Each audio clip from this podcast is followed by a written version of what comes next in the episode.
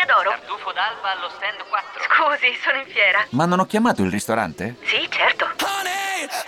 Con Team Ufficio ovunque sei, non perdi neanche una telefonata di lavoro. Rispondi al fisso direttamente dal tuo smartphone e decidi tu quando essere raggiungibile ovunque, in modo semplice e smart. Vai nei negozi Team su teambusiness.it. L'interista, l'interista. Ladies and gentlemen. Ladies and gentlemen. L'interista. Eccoci qua, ben eh, ritrovati l'appuntamento con eh, l'interista.it. Davide D'Agostino, Lapo De Carlo e. Chi è questo qua? Chi è? Cioè, io sapevo che c'era Patrick Iannarelli oggi. Non c'era Patrick Iannarelli Ma oggi. senza Cioè- occhiali. Ma Senza occhiali, capelli raccolti. Ma cos'è sta roba? lì? Eh, incredibile. Eh, lo so. Ma veramente a volte rimango interdetto. Rimango interdetto. E, e, qui, e Pat- di quello che dicono sia Patrick Iannarelli, io credo che sia un altro, ma vabbè. Bu- Buongiorno, Quello che ben tro- rimane di Patrick Iannarelli. quello che rimane esatto quello che resta di Patrick Iannarelli.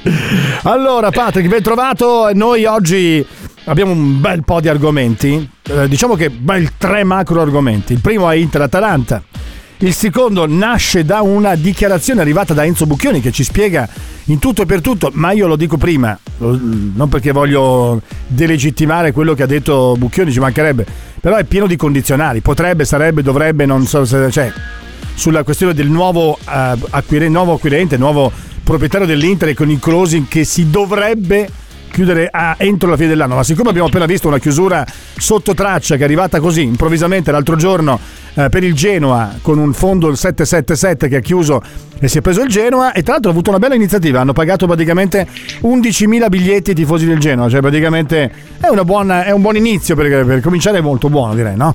E, mh, Esatto. Non so se il nuovo acquirente dell'Inter pagherà 35 52.000 tifosi perché poi tra un po' ci potrà entrare l'80% dei tifosi allo stadio. Ad ogni Poi modo... conviene più di tanto. Eh sì, certo. E poi c'è il nuovo stadio San Siro che porterebbe 80 milioni, poi in realtà sarebbe da dire 80 milioni all'anno eh, in più nelle casse di Inter e Milan. Io te l'ho buttata lì, Patrick, eh, se vogliamo correggere. 80 milioni all'anno in più nelle Allora. casse di Inter e Milan. Ma detto questo, la- io partirei prima da Inter-Atalanta. Che cosa temere di più e su cosa contare di più prima di questa partita? Allora, eh, l'Atalanta sicuramente ha ritrovato un pochino la sua essenza, la sua vitalità anche, mettiamola così, eh, contro il Sassuolo. Nel primo tempo è stata tutt'altra Atalanta delle ultime gare. eh, quindi l'Inter deve un pochino temere questo, questo ritorno un po' dei, eh, dei nerazzurri bergamaschi perché comunque sappiamo la solidità eh, di squadra però eh, ricordiamolo anche che comunque l'Inter in casa credo non perda anzi vinca da 18 partite consecutive comprese lo scorso anno eh, quindi una, anche dalla, dalla sua i risultati. Tra l'altro l'ultima sconfitta fuori casa dell'Atalanta fu proprio l'1-0 che poi di fatto spalancò la strada all'Inter per il suo diciannovesimo scudetto. E mh, l'Atalanta sa come si affronta l'Inter, l'Inter sa come si affronta l'Atalanta, è cambiato non tantissimo a parte l'allenatore, però i moduli sono sempre gli stessi, il modo di giocare nell'Inter è cambiato qualcosina, certo, però ehm, bene o male non c'è stato questo stravolgimento a parte l'assenza di Lukaku e molto probabilmente l'assenza di Muriel che ancora si sta lavorando a parte. Quindi eh, saranno due squadre che si conoscono molto bene, una partita secondo me bloccata a meno che non ci sia qualcosa di stravolgente nei primi eh, minuti di gioco, eh, quindi l'Inter dovrà fra- fare molta attenzione a- agli avversari che già conosce. ecco. Eh, L'Atalanta arriva senza Muriel, senza Atebor, eh, ci sarà un Cup Miner in più che fidati di me, l'ho visto giocare dal vivo, non è un, un brutto giocatore. Ehm, quindi dovrà un attimo capire quali riferimenti prendere in mezzo al campo, chi giocherà. Zappacosta sta, sta vivendo un ottimo momento di forma, quindi eh, sulle fasce sono avvisati. E per quanto riguarda l'attacco, Zapata è sempre una presenza ingombrante soprattutto fisicamente, bello, eh, un bel riferimento offensivo, quindi bene o male come dicevamo è cambiato davvero poco anche in casa Atalanta. Eh, l'Inter invece ha dalla sua la forza dei risultati la consapevolezza. Quando vai a vincere a Firenze in quel modo eh, sai benissimo che eh, puoi fare di tutto. Puoi fare di tutto cioè imporre anche il tuo gioco all'Atalanta che è una squadra comunque che sa giocare il proprio calcio non si snatura mai. Eh, hai vinto 6-1 col Bologna e non è mai un caso perché molti dicono oh, sai, beh, però il Bologna ha mollato, Sì. però comunque ha fatto 6 gol e non è sco- scontato contro una squadra di Serie A. Hai vinto 3-1 con la Fiorentina che in un buon momento di forma, l'abbiamo detto prima della partita e poi l'Inter ha avuto, ha- ha avuto questa prova di forza al Franchi che non è mai semplice eh, farlo lì a Firenze quindi l'Inter ha dato i suoi risultati il buon momento di forma la consapevolezza in quest'anno l'Inter sembra essere più consapevole di essere una squadra forte e determinata e con un bel gruppo poi dietro eh, perché a parte le partenze di Lukaku e Hakimi non mi pare ci siano stati grossissimi scossoni all'interno dello spogliatoio No, ehm, ovviamente adesso poi guardiamo anche che formazione scenderà in campo perché l'Inter adesso ha Sì. l'Atalanta ma anche lo Shakhtar che potrebbero... Sì. Dunque, sai, qualcuno stamattina ci diceva, ci chiedeva ma non è che sarebbe il caso di provare una formazione, visto che non è decisiva Inter-Atalanta, mentre con lo Shakhtar inizia già ad esserlo, provare a cambiare, a variare qualcosa? Ma io su questo sono meno... sono due partite determinanti, determinanti. Io su perché- questo sono d'accordo con Gasperini, nel senso Cioè? lui non pensa mai alle partite, ogni volta che gli si fa questa domanda in conferenza stampa vediamo fulminati con lo sguardo e per lui tutte le partite sono importanti. Io sono d'accordo con lui, sono una partita importante anche perché se vinci con l'Atalanta poi insomma eh, puoi affrontare anche meglio lo Shakhtar. Lo Shakhtar eh, se giochi da Inter non ci dovrebbero essere nessun tipo di problema perché sappiamo comunque che come gioca. Anzi, tra l'altro, ironia della sorte, già si conosce De Zerbi, più o meno lo Shakhtar gioca come il Sassuolo dello scorso anno perché stessi- gli stessi meccanismi, gli stessi momenti in quelle poche partite che abbiamo potuto eh, rivedere. Eh, sempre grazie al solito YouTube che nominiamo sempre, abbiamo visto i movimenti, abbiamo analizzato un attimo lo Shakhtar, è praticamente stesso identico gioco del Sassuolo, quindi eh, non è un impegno così, è determinante ma non è così insuperabile secondo me, quindi eh, l'Inter dovrà pensare, pensare soltanto in maniera funzionale alla partita con l'Atalanta, bisogna sempre pensare partita dopo partita e non iniziare a guardare in là,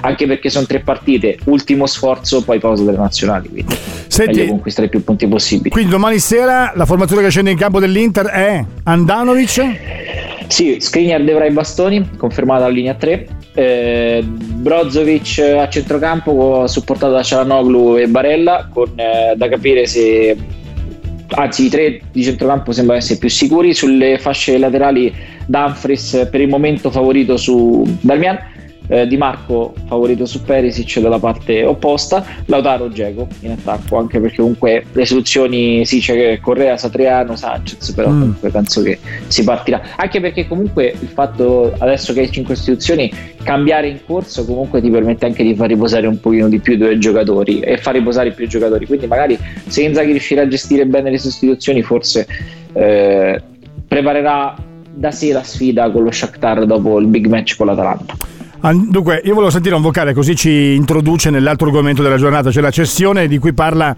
Enzo Bucchioni, eh, il quale dice che secondo lui, insomma, entro tre mesi eh, potrebbe esserci già il closing. Non so bene eh, se questa cosa è effettiva o meno, ma sentiamo cosa dice un ascoltatore e poi ne parliamo. Buongiorno da Mario D'Alipsia. Eh, se dobbiamo andare dietro agli articoli, praticamente l'Inter sarebbe stata già fallita forse tre mesi fa. Doveva cambiare praticamente la proprietà già 4-5 mesi fa e dovevamo essere in bancarotta. Cioè, questo dicevano gli articoli praticamente fino a 4-5 mesi fa, che davano l'Inter per spacciata. Adesso gli articoli dicono che l'Inter eh, cambi eh, totalmente proprietà, io non sono dello stesso avviso, io credo che, che Suning eh, cercherà dei partner per poter sostenere l'Inter, per far diventare ancora l'Inter ancora più grande. Questo eh, può essere, ma cambiare la proprietà ce, ce ne vuole. Non lo so, io eh, lo dico io a Mario, poi Patrick se vuoi rispondere tu soprattutto. Sì. Eh, una cosa non esclude l'altra, cioè l'Inter che aveva una crisi oggettiva di carattere economico è un dato di fatto. Cioè non è che invece ci fosse qualche giornale, uno in particolare, che caricasse molla, cioè esasperasse una notizia che era già esasperata. Eh beh, un altro paio di maniche. Non si tratta tanto del, del contenuto, ma della forma che irritava. Poi che sia stato, ovviamente veniva spontaneo al tifoso interista utilizzare i propri anticorpi eh, proiettandosi alla- all'attacco contro i giornali che attaccavano l'Inter, ma in realtà è vero che l'Inter ha un problema serio di liquidità, cioè non un problemino, ha un problemone Esatto. e non ha un proprietario che Non mette soldi suoi, non solo l'Inter, solo che la proprietà, per esempio la Juventus, che ha dei problemi enormi, eh, ha di fatto eh, per il momento operato una liquidità da, da da- da sua sponte che invece Suning non ha messo. Quindi l'aumento di capitale che la Juventus ha fatto, l'Inter non lo ha fatto. E L'Inter ha venduto dei giocatori, allora vuol dire che l'Inter ha comprato del tempo ancora. E oggi è ragionevole cominciare a pensare che sì, il partner possa arrivare, ma anche un nuovo proprietario. Qual è la situazione attuale? Allora, innanzitutto rispondo anche a Mario, così facciamo un pochino di chiarezza, perché secondo me c'è a volte poco mh, contatto tra noi giornalisti e, il, e il- i lettori. Eh, non voglio fare nessuna azione di giornalismo, ci mancherebbe altro, però bisogna un attimo eh, quan- bisogna capire quando si hanno delle notizie e delle opinioni. Eh, la notizia è che l'Inter ha avuto dei grandi problemi economici, come tutto il calcio, per una questione, anzi tutte le aziende del mondo, non solo sportive, eh, e quindi ci sono stati problemi forse più esasperati, più anche eh, cercati da, alcuni- da alcune parti, ma questo non entriamo nel merito. Ehm, e il fatto che si cercano nuove proprietà eh, perché è molto semplice la questione economica. Eh, innanzitutto è mutevole nel calcio soprattutto è mutevole perché anche gli equilibri cambiano molto spesso e la, la- la ricerca di nuovi partner è perché loro fanno degli investimenti tutti fanno degli investimenti e se non rientri nel tempo in cui tu ti sei posto per quell'investimento cerchi nuovi partner è molto, molto chiara l'ho fatta molto molto breve ovviamente perché sennò stiamo Sì, qui sei ore di diretta. Però questo è- il discorso Mario eh, e mi rivolgo un po' a tutti. Quindi l'Inter non è che eh, cerca soltanto il partner cerca anche una questione se, se non va bene l'investimento si cambia proprietà questi fondi in particolar modo hanno delle disponibilità economiche enormi perché sono fondi di tantissimi investitori nel mondo che raccolgono i soldi e li investono in tantissime azioni che sia il calcio, il basket, eh, qualsiasi cosa, anche extra sportiva. Quindi eh, questa è la, è la questione attuale, che comunque gli investitori o gente che cerca di investire, essendo una, un- una cosa poco, molto volatile, poco stabile, ci sono sempre, come ce l'ha la Roma, ce l'hanno tutte le società quotate in borsa o che comunque hanno un appeal anche non quotate in borsa. Quindi questo è il discorso. Sicuramente se il collega Bucchioni avrà dato questa notizia, io credo molto probabilmente che ci sarà qualcosa che bolle in pentola. Sì. Ma Suning l'ha detto chiaramente, ha detto se io non rientro vendo, cioè mi pare che l'abbia fatto capire in tutti i modi possibili, perché parliamo di investimenti cospicui, non parliamo di 100 100.000 euro, parliamo di milioni di euro, anche miliardi di dollari, indipendente- indipendentemente dalla valuta. Questo è il discorso. Quindi l'Inter cercherà, il discorso è che ehm, bisognerà capire quali saranno anche le offerte come potranno far rientrare dall'investimento l'Inter, la famiglia Suning, che non sta vivendo un buon periodo in Cina. Lo sappiamo, le notizie arrivano non solo dal- dall'Inter. Purtroppo questa è la situazione e non lo diciamo noi, lo dice Bocchioni, lo dicono tutti, perché purtroppo ci sono delle quote che sono state revocate, è un dato di fatto. Quindi l'Inter, eh, Suning dovrà cercare di capire anche cosa vuole fare con l'Inter. Se far entrare un fondo, Sì. se o se cedere totalmente. Questa è la questione. Di sicuro il buco di bilancio va risanato, a prescindere dalla situazione. Va risanato perché è una questione che un'azienda con un buco di bilancio così grande, indipendentemente dall'Inter, faccio sempre un discorso generale, deve comunque risanare le casse perché sono dei meccanismi totalmente differenti dietro che riguardano investitori e quant'altro. Quindi l'Inter deve assolutamente cercare di risistemare le casse, ha fatto un ottimo mercato per cercare di coprire parzialmente una situazione negativa e adesso cercherà anche di f- far andare avanti in modo tale che l'Inter possa continuare ad avere anche de- dal punto di avere una solidità economica di base e avere anche un progetto sportivo che possa far entusiasmare tutti i tifosi nerazzurri.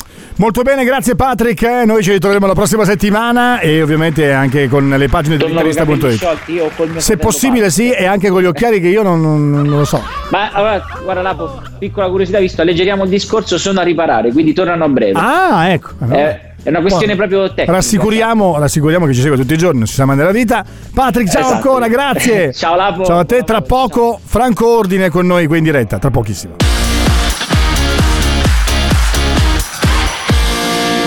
L'interista. Diventa un interista premium. Diventa un interista premium. Abbonati sul canale YouTube di Radio Nerazzurra per diventare utente premium e ottenere l'accesso a tanti contenuti esclusivi. Oh wow! Sostienici con 1,99 euro al mese. Avrai accesso a 120 ore di radiovisione. Bentrovati a tutti quanti voi. 5 giorni alla settimana per tutti i nostri programmi. Guardate di Valentino! 3 a 0! Oh my gosh! Sostienici con 1,99 euro al mese. Abbonati sul canale YouTube di Radio Nerazzurra e diventa un interista premium. Radio Nerazzurra. Radio Nerazzurra. Amala, seguila, sentila. Radio Nerazzurra, le Gogos con Club Zero e allora tra pochissimo con Franco Ordine qui in diretta per parlare di tanti argomenti e, non solo legati all'Inter, ce n'è anche uno che eh, ci interessa e anche molto, eh, ci interessa moltissimo perché eh, riguarda lo stadio di San Siro, riguarda naturalmente anche la televisione, riguarda temi extracalcistici. Franco Ordine con noi, ciao Franco, ben trovato. No, niente, niente, ha dato giù la linea. Allora adesso lo riprendiamo tra poco, ma mi interessa eh, andare naturalmente anche a capire la questione del nuovo stadio San Siro, perché abbiamo appunto trovato sull'interista.it eh, l'approfondimento che è stato pubblicato oggi sulla Gazzetta in merito al nuovo stadio, che parola della Gazzetta porterà circa 80 milioni di ricavi in più all'anno ed è quello che si aspettano Inter e Milan dal progetto da un miliardo e due del distretto di Sports Entertainment portato sul tavolo del comune di Milano e ora in attesa di sblocco dopo le elezioni. Sarebbe in effetti un passo avanti notevole per eh, i due club di Milano, visto che mh, prendendo in considerazione i ricavi dell'ultima stagione del Covid, l'Inter ha avuto 45 milioni, il Milan 34, questi ultimi sarebbero triplicati. Quindi eh, inevitabilmente lo stadio porterebbe questo tipo di vantaggio. Con noi ritorna Franco Ordine. Ciao Franco, ben trovato. Grazie, buongiorno a voi tutti. Come Eccolo. state? Bene, bene, benissimo, devo dire. Oggi finché si, guarda, finché si vince c'è un bel clima, poi quando cominci un attimo a pareggiare e perdere, già domani sono un po' in, eh, in- in zona ansia. allarme. E beh, l'Atalanta è sempre una squadra difficile per tutti, quindi puoi immaginare. Però, Eh beh, scusami, eh, scusami, vai, prenota una bella visita dal dentista e chi se ne frega. certo, ovviamente, guarda, già è, già è prenotato, ma martedì prossimo. Vedi che già mi hai letto nel Ah. pensiero, vedi che alla fine. Eh, allora, Franco, no, invece ti volevo portare sul discorso eh, legato a- in questo momento anche allo stadio, poi andiamo a parlare anche del calcio, del campionato. Perché oggi la. Gazzetta dello Sport si, insomma, fa notare che questo nuovo stadio di cui si parla eh, porterebbe non solo 80 milioni in più, ma Paolo Scaroni dice che ormai è in essere, cioè che secondo lui verrà costruito entro il 2024. Mi piace sapere se tu ne hai contezza oppure anche per te ci sono ancora molte vaghezze. Beh, allora guarda, eh, io mi baso diciamo eh, sulle dichiarazioni, anche se quelle diciamo elettorali hanno un, un valore relativo. Ehm, mi pare eh, abbastanza accertato che eh, Sala abbia detto appena torniamo, diciamo finisce la tornata elettorale, ci metteremo a discutere sullo stadio. Lo stadio va bene, il progetto va bene, c'è da ridiscutere eh, diciamo, il progetto esterno allo stadio, e cioè eh, i centri commerciali, eh, i metri cubi da dedicare a nuova residenza, eccetera. E qui però il ragionamento eh, passa dal, eh, eh, come dire, ehm, al- alla parte più concreta, Sì, cioè non è pensabile, signori miei, eh, che eh, Milano riceva un regalo da 1 miliardo e 200 milioni.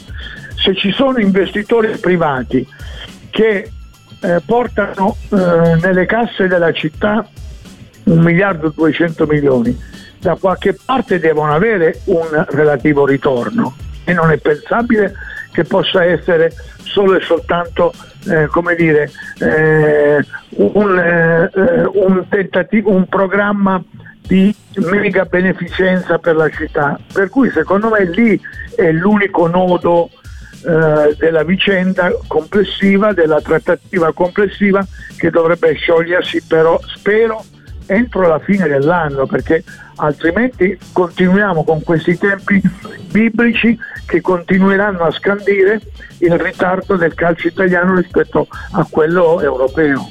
Tra l'altro eh, oggi leggevamo insomma di questa non sappiamo se è un'indiscrezione, oggi la faceva Enzo Bucchioni sulla closing che è probabile entro l'anno con la cessione dell'Inter, non so se questo sia realmente così perché non, non ne ho notizie quindi mi piace anche andare ad ascoltare il motivo perché, ma considerando che anche il Genoa di Preziosi è stato ceduto improvvisamente senza che nessuno sapesse praticamente quasi nulla, eh, c'è secondo te la possibilità che l'Inter e più avanti anche il Milan possano essere cedute anche prima di firmare il contratto dello stadio? Perché io pensavo che l'Inter cedesse, o, o penso ancora oggi che l'Inter va ceduta, ma dopo la, il contratto dello stadio?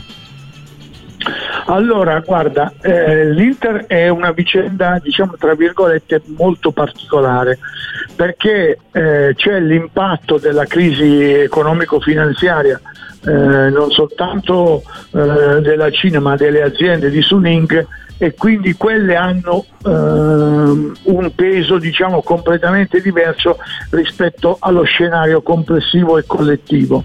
È evidente che c'è un tentativo da parte dei fondi di entrare nel calcio italiano. Per quale motivo?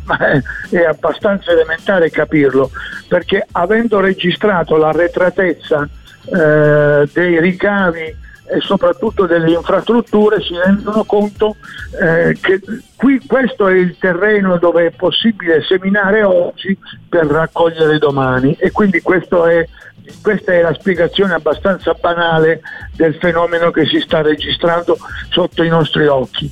È evidente che quello che l'Inter ha realizzato sul mercato, eh, la cifra portata a casa, consente di arrivare fino a metà del prossimo anno ma il giorno in cui il fondo che ha prestato i 275 milioni a, a Zang e in cambio ha ricevuto impegno eh, il 66, rotti per cento delle azioni dell'Inter non dovesse ricevere la restituzione del prestito. È evidente che scuote i pegni e prende l'Inter e quindi questo mi sembra abbastanza scontato. Ora si può, si può eh, come dire eh, discutere sulla tempistica, ma lo sbocco mi sembra ormai scontato. Invece, al contrario, andando al campo, anzi, volevo prima ancora chiederti un'ultima cosa. Come pensi che finirà la questione da zona? Ieri altre polemiche sempre più forti, molto nette. Eh, tu pensi che eh, si sistemerà? Eh, eh, guarda che sta, sta esplodendo perché eh, ci sono eh, lamentele e poi soprattutto secondo me non riguarda soltanto da zona ho l'impressione che sia proprio molto più complessiva ed è da questo punto di vista una eh, indiretta conferma che dal punto di vista della tecnologia anche qui l'Italia eh, marcia in clamoroso ritardo perché qui abbiamo proprio è il sistema eh, dello streaming che, che, denota delle falle impressionanti e dei buchi eh, giganteschi. Quindi eh, la eh, scelta e la decisione dei club e delle società Pronto? Osteria d'oro? Tartufo d'alba allo stand 4. Scusi, sono in fiera. Ma non ho chiamato il ristorante? Sì, certo. Con Team Ufficio ovunque sei, non perdi neanche una telefonata di lavoro. Rispondi al fisso direttamente dal tuo smartphone e decidi tu quando essere raggiungibile ovunque, in modo semplice e smart. Vai nei negozi Team su teambusiness.it. I temi più caldi dell'economia e dei mercati finanziari li puoi ascoltare ovunque tu sia con il podcast La Notizia del Giorno Direttamente dalla redazione di Wall Street Italia, dal lunedì al venerdì, un approfondimento quotidiano per conoscere e comprendere meglio lo scenario economico italiano ed internazionale. Cerca e ascolta la notizia del giorno su Spotify e sulle principali piattaforme podcast. Uh, l'estate scorsa, est- eh, nella primavera scorsa, è stata davvero, uh, come dire, eh, presa al buio senza conoscere davvero quali erano i rischi eh, di una scelta del genere.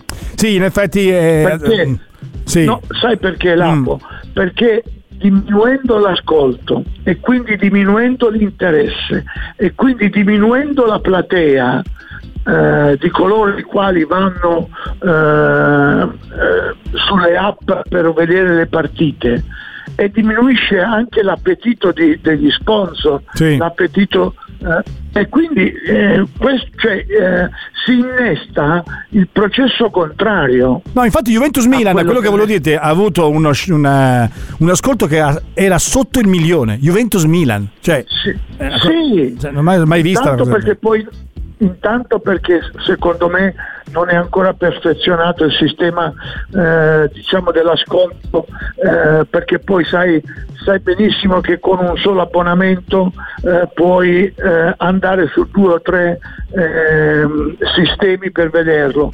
Ma al di là di questo proprio, siamo proprio eh, è come se per la prima volta si accendesse la luce dopo che eh, per anni abbiamo vissuto con le fiaccole. Sì.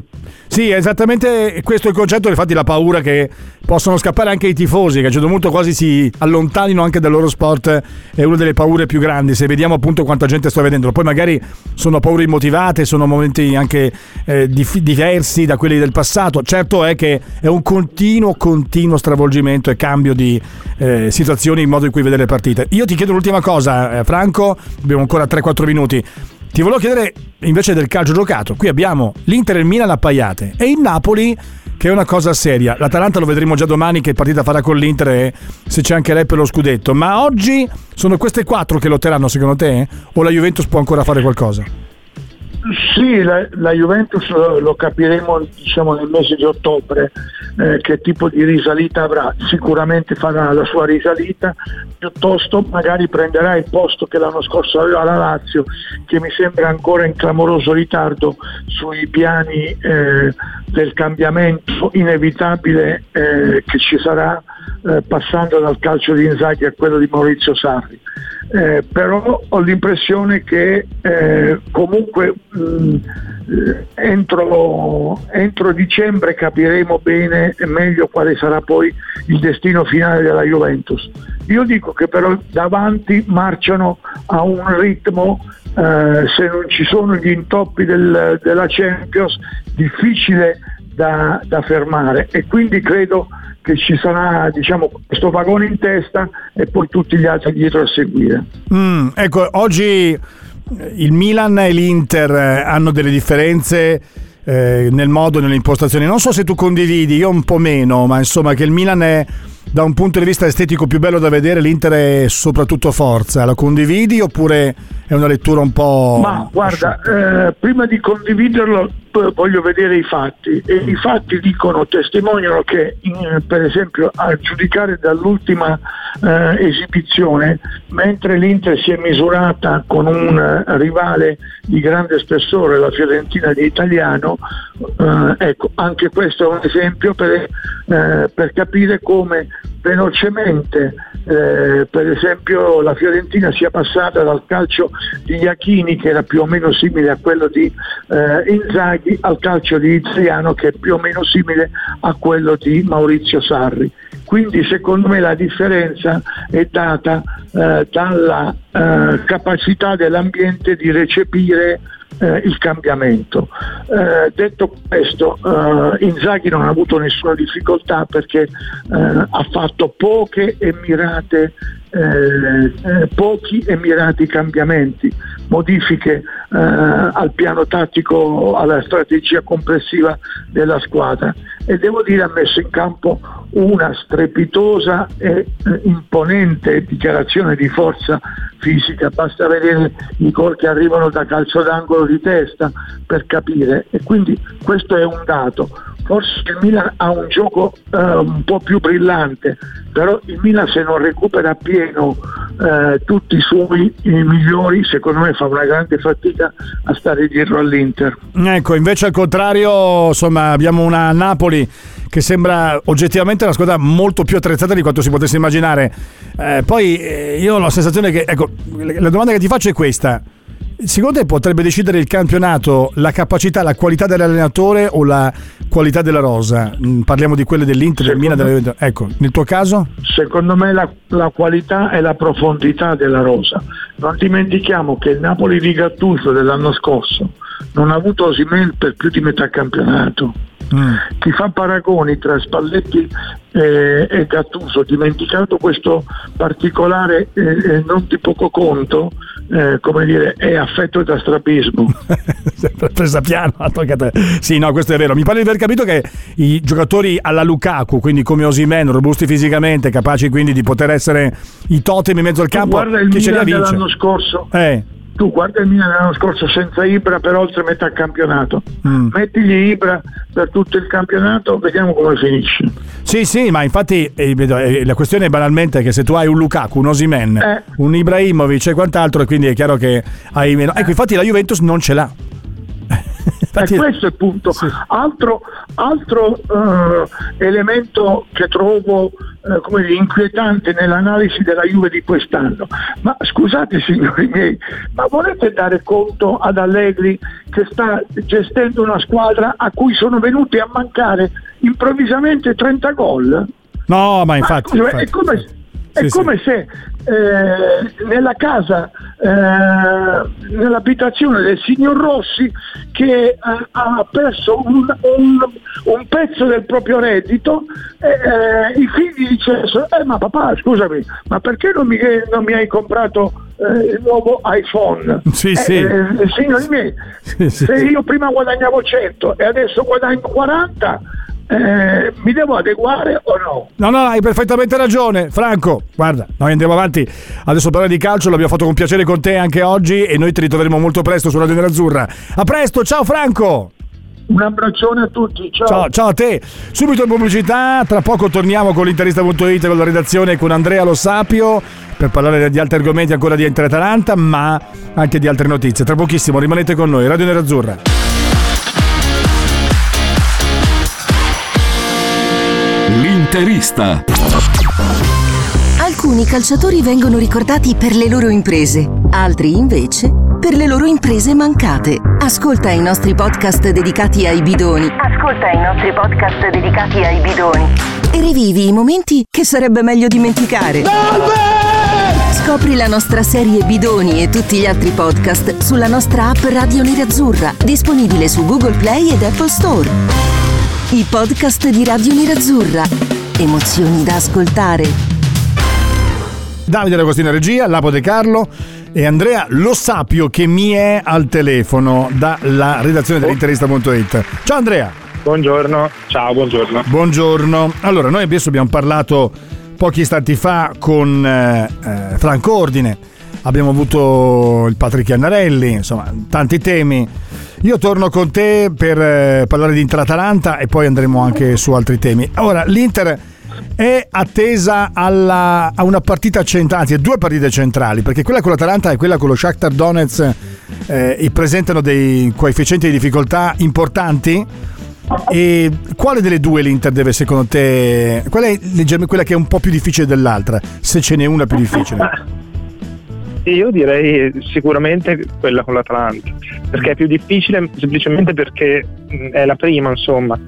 Quindi Cioè, essendo la prima mh, devi anche riuscire a gestire l'impegno che arriva dopo, che è comunque gravoso, hai perso la prima partita in Champions League e devi vincere, chiaramente con lo Shakhtar. Eh, prepararla probabilmente è più difficile quella con l'Atalanta appunto perché poi comunque hai qualcosa da fare anche successivamente. La partita dell'Inter eh, ovviamente a distanza ravvicinata l'una dall'altra, ormai si gioca ogni tre giorni.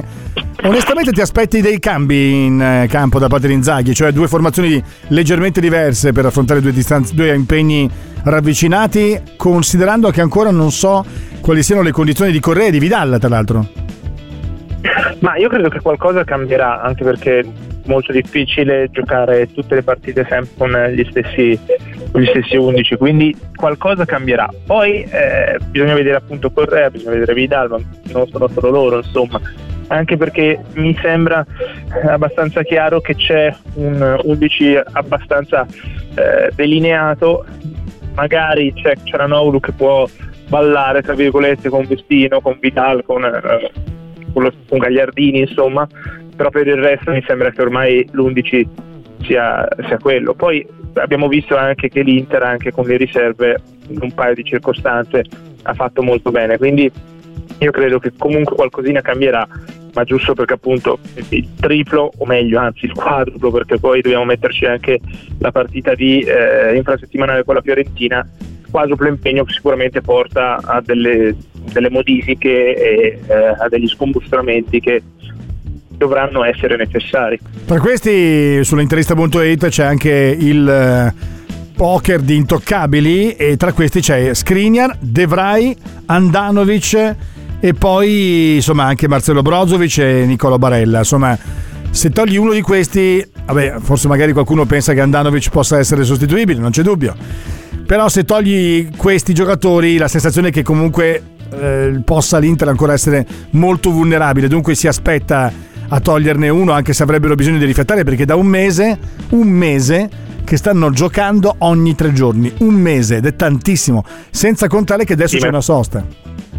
Ma infatti qualcosa cambierà. Io credo che almeno, almeno un cambio lo debba fare, almeno per i centrocampisti, perché comunque non puoi sempre giocare con gli stessi.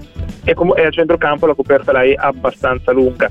È vero che Bastoni per dire non ha giocato una partita, ha giocato Di Marco, ha giocato molto bene. Poi c'è. Ambrosio, c'è Kolarov, ce ne sono parecchi comunque che possono giocare in quella posizione. C'è Ranocchia, insomma, qualcuno secondo me qualche cambio dovrà farlo, forse non con l'Atalanta, io credo che tenderà a giocare con la, con la formazione migliore, anche perché comunque è uno scontro d'alto livello, eh, l'Atalanta è arrivata tre volte nelle ultime tre stagioni al terzo posto, quindi non puoi sottovalutare una partita del genere, come non puoi sottovalutare quella con lo Shakhtar, Mm. però l'Inter ha giocato più volte con lo Shakhtar nell'ultimo periodo e ha dimostrato di essere superiore al netto appunto del pareggio, mh, quello 0-0 un po' sfortunato che ha sancito l'eliminazione dall'Europa. Senti, la- andiamo a sentire un vocale perché adesso ti propongo un tema legato alla mentalità. Noi eh, abbiamo parlato con gli ascoltatori abbiamo detto ma la mentalità vincente, che è una materia astratta e che vive anche di impulsi che sono legati a una vittoria, a una sensazione, a un momento, ma io lo ricollego eh, ancora più alla vittoria che l'Inter ha ottenuto con lo scudetto, che a mio modo di vedere ha irradiato i giocatori rimasti di una consapevolezza che prima non potevano avere, a prescindere da Conte. Qualcun altro dice no, il merito assoluto di Conte che ha dato questa mentalità. Allora, sentiamo quello che dice l'ascoltatore e poi volevo sentire la tua opinione. Parlando di mentalità, forse bisogna ricordare che il lavoro è stato fatto prima da Spalletti che ha ereditato un Inter senza mentalità, una mentalità fragilissima dove lui ha incominciato a lavorare su quello, a, diciamo a giocatori meno paura. Conte ha fatto uno step ulteriore dicendo che se lavorano in più, se si spingono ancora più oltre i loro limiti arrivano i risultati, il risultato è lo scudetto. Adesso Inzaghi sta continuando su quello, secondo me però dobbiamo fare uno step ulteriore. E quello si tratta di essere come le big di Champions League. Quello aiuterebbe in questo momento un campionato italiano dove non c'è molta competizione anche a essere sopra a altre squadre in maniera più semplice, un po' come succede col Bayern Monaco in Bundesliga. Stefano da Londra. Eh, Andrea, un tuo pensiero su quello che ho detto prima io mettendolo in confronto con quello che dice l'ascoltatore? Che sicuramente qualcosa è cambiato sin da Spalletti, però con Spalletti se vi ricordate eh, a un quarto d'ora dalla, dalla fine con, con l'Empoli non eri in Champions League, eh, non eri in Champions League al secondo anno, ma anche il primo alla fine eh, ci ha pensato Vessino appunto un quarto d'ora dalla fine anche lì, insomma eh, diciamo che Spalletti ha dato quello che doveva dare fino a un certo punto e che poteva dare, probabilmente eh, poi eh, Conte ha dato questa grande forza mentale per riuscire a cambiare un po' le cose e a dire ok possiamo vincere anche perché comunque sei arrivato eh, secondo un anno di pochi punti è vero anche se comunque la Juve aveva vinto il campionato già da, da- da parecchio tempo già eh, prima dell'ultima giornata e poi eh, sei arrivato in finale di Europa League Eh, poteva esserci uno sliding door dicendo ok non vinco l'Europa League salta tutto, salta tutto. Invece così è stato mh, la mentalità che ha dato Conte ha sicuramente eh, fatto la differenza. Su Spalletti io penso in realtà che eh, abbia fatto molto bene arrivare al quarto posto per, per due volte, più che altro per dare continuità, non tanto per dare la mentalità vincente, quella secondo me arriva con le vittorie e Spalletti francamente non ha, non ha vinto mh, niente nonostante appunto poi abbia dato una grande mano per la ricostruzione dell'Inter con Suling. Ieri Andrea in un ottimo podcast che avete pubblicato nel pomeriggio di ieri, realizzato da mi ricordo chi, si parlava del, del voto delle pagelle dei cinque nuovi dell'Inter, eh, dei cinque giocatori nuovi di Marco, Dumfries, eh, Cialanoglu, Correa, Geco eh, e Inzaghi perché dovrebbe esserci il sesto. Vogliamo dare un pagellone anche da parte nostra e da parte tua di questi cinque? Partendo da Di Marco. Beh, innanzitutto, sì, innanzitutto non sono molto d'accordo con le pagelle, no, sto scherzando. Eh, a parte questo, a, parte, Sì. a parte questo, no, Di Marco eh, parte bene, direi che finora è un 7 pieno, visto quello che comunque dovrebbe e potrebbe dare, vis- considerato che è sì un nuovo acquisto, ma è anche un giocatore che arriva da un, un ambiente che non è eh, preposto a vincere. Quindi quando passi da Verona all'Inter con questa naturalezza e consapevolezza vuol dire che stai andando bene. Mm. Eh, andiamo a, a Cialanoglu che tra l'altro ha parlato proprio nelle ultime ore e ha detto sto imparando eh, il ruolo di mezzala. Lo può imparare veramente o alla fine lui eh, si è sempre trovato bene a giocare vicino alla porta è meglio che faccia più il trequartista e magari è tutta la squadra che deve equilibrarsi vicino a lui? Ma guarda, allora io ti dico, eh, secondo me finora è un 5,5 Cialanoglu, più che altro perché ha fatto una grandissima partita d'esordio e poi ha lasciato un po' eh, a desiderare nelle partite successive. Grandissima partita con eh, col Genoa, però finora non, non mi ha stupito in positivo, ecco. eh, però ripeto, prima partita col Genoa molto molto bene. Mm. Andiamo invece a Correa che è un po' l'oggetto misterioso, è iniziato molto bene e poi però mm, non l'abbiamo più visto, abbiamo visto pochissimo. Vabbè, forse dobbiamo dargli sia Cialanoglu sia Correa bisogna dargli tempo visto che giocano in ruoli chiave rispetto magari a Di Marco che è un giocatore che eh, non, non ha quella fantasia, quella tecnica quindi anche lui, per lui la sufficienza c'è perché ha cambiato la prima partita, è evidente, eh, scusate, la seconda partita, quando appunto eh, risultato bloccato, entra lui, fa due gol e cambia, cambia tutto quanto. Quindi sicuramente è sufficiente, non è ancora quel Correa che forse ci si aspetta di vedere a livello della Lazio. C'è Andiamo Dumfries forse che ci siamo dimenticati Sì. e anche lui più che sufficiente direi. Mm. Come Di Marco, insomma, partito bene, sei e mezzo ci sta. Andiamo a Geco. Eh, mm, lui secondo me è il più difficile da, da valutare, Mhm. semplicemente perché dipende cosa ci aspettiamo da Geco. Se ci aspettiamo da Geco che sia Lukaku, che sia quello che ti fa la differenza, finora mh, è deludente, ma in realtà secondo me Geco sta facendo molto bene. Eh, per me è un 7 pieno finora. Eh, poi sì, è vero anche che magari eh, mh, diciamo che è molto bello da vedere, molto elegante, fa giocare molto bene la squadra. Mi manca un po' il killer instinct, ma eh, in realtà se andiamo a vedere veramente la, la media gol è veramente molto alta, quindi non si può dare un'insufficienza a Dzeko. Magari con eh, il Real Madrid poteva fare di più, a quel punto sarebbe stato un 8. Sì, sì, questo sono d'accordo con te. Andiamo su Dumfries adesso. Eh, Sì, eh, eh, direi, direi che comunque pienamente sufficiente, Sì. pienamente sufficiente, eh, sta facendo discretamente, si sta eh, ambientando comunque in un ruolo che è il suo, ma in una, in una nazione che non è la sua, non ha mai giocato fuori dall'Olanda, direi che è più che sufficiente. Ovviamente mi aspetto qualcosina di più, visto che comunque è il sostituto di Hakimi, e Hakimi l'altro giorno ha segnato anche col Paris Saint Germain, insomma. sì, ha fatto una doppietta è contro il Metz, ho rosicato parecchio, devo dire. Mi, dà ancora Eh, fastidio. beh, lui, lui è un gran giocatore, non c'è niente da dire, è un attaccante aggiunto nonostante faccia poi Mm. eh, il terzino o comunque il quinto di centrocampo. Andiamo all'ultimo voto, poi chiudiamo. Simone Inzaghi. Beh, 7 pieno direi, a parte, Mm. ecco, l'unica cosa, è un po' come Geco, l'unica cosa che ha sbagliato è con il Real Madrid, o meglio, sbagliato, ha fatto una grande partita, hai pareggiato, però anche con la Fiorentina... No, hai quando- perso. Sì, scusate, hai perso 1-0, Magari no, pareggiato.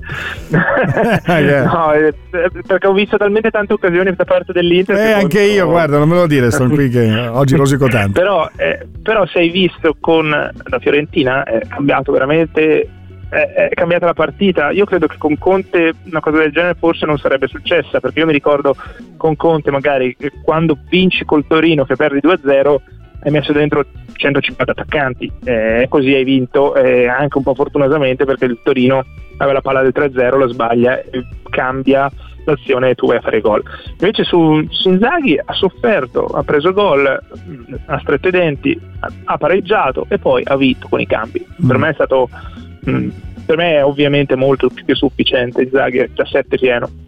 Molto bene, allora Andrea, poi eh, speriamo che queste pagelle crescano ulteriormente nei prossimi giorni perché poi sono due... Eh, lo, speriamo, lo speriamo un po' tutti. Eh, che- questi quattro giorni sono andando- determinanti, sono determinanti. Questo lo dico da tanto tempo perché vincere contro l'Atalanta, battere lo Shakhtar Donetsk, eh, a quel punto ti dà un'ulteriore svolta. Poi c'è il Sassuolo, poi c'è la sosta e poi c'è un Lazio Inter che arriva con un giocatore dell'Inter che non potranno giocare perché vengono da praticamente eh, una- un viaggio lunghissimo. Grazie Andrea. Direi che però Dimmi. sette, sette punti andrebbero bene. Eh.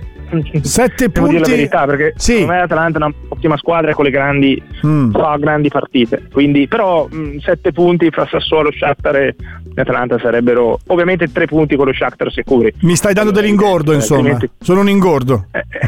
Beh, se speri in tutte le vittorie, sì, però Mm. può anche starci. Insomma, l'Inter comunque è destinata a vincere, eh, quindi Mm. è evidente che, che deve vincere. Insomma, non, non può. Non, Eh, è quello che abbiamo infatti in mente anche noi. Grazie Andrea, prestissimo. Ciao a te. Grazie a voi. Grazie anche a Davide Agostino, grazie a tutti quanti voi. Vi ricordo l'appuntamento alle 12 con eh, eh, Vox Populi, con tutti i vostri messaggi che sono arrivati, anche quelli che non abbiamo potuto leggere. E, e poi vi ricordo Maracanã dalle 13, eh, l'appuntamento con eh, Marco Piccari e che vi porta in pratica fino al momento in cui inizia il cielo la notte e con eh, Amala e con eh, Social Media Club, eh, insomma davvero una giornata in cui non vi molliamo mai, mai. E domani c'è il live match, domani c'è il live match di Inter-Atalanta, saremo tutti allo stadio perché io sono allo stadio, Gabriele allo stadio, Fabio Donolato sarà in studio, ci dovrebbe anche essere il ritorno di Mario Spolverini, per cui una giornata ricchissima. Ci vediamo dopo, a più tardi, ciao a tutti, e forza Inter! L'interista.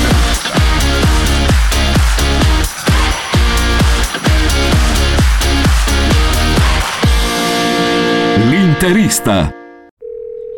Pronto? Osteria d'oro? Tartufo d'alba allo stand 4. Scusi, sono in fiera. Ma non ho chiamato il ristorante? Sì, certo. Con Team Ufficio ovunque sei, non perdi neanche una telefonata di lavoro. Rispondi al fisso direttamente dal tuo smartphone e decidi tu quando essere raggiungibile ovunque, in modo semplice e smart. Vai nei negozi Team su teambusiness.it. I temi più caldi dell'economia e dei mercati finanziari li puoi ascoltare ovunque tu sia con il podcast La notizia del giorno. Direttamente dalla redazione di Wall Street Italia, dal lunedì al venerdì, un approfondimento quotidiano per conoscere e comprendere meglio lo scenario economico italiano ed internazionale. Cerca e ascolta La notizia del giorno su Spotify e sulle principali piattaforme podcast.